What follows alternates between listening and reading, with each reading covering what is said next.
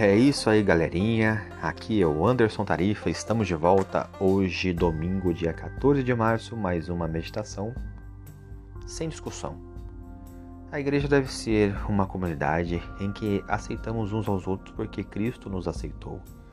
Igreja não é um clube de debates, tampouco um lugar para impor uh, opiniões. Por outro lado, a unidade da igreja também não depende da uniformidade de pensamentos, estilos de vida e opiniões.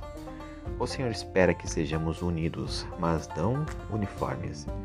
A unidade depende da disposição de não colocar obstáculos no caminho de nossos irmãos e buscar as coisas que contribuem para a paz e a edificação uns dos outros.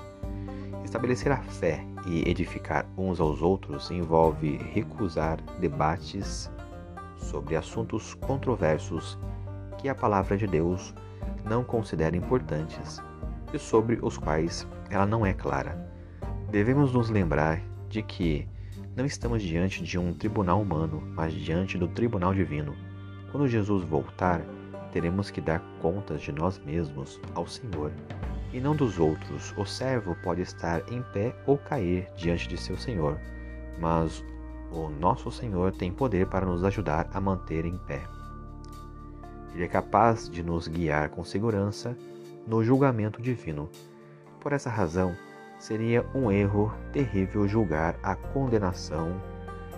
Desculpe, seria um erro terrível julgar e condenar aqueles a quem o Criador ama e aceita. As discussões entre os cristãos da igreja em Roma giraram em torno de dias de festas e de jejum, bem como certos tipos de alimentos que alguns estavam comendo.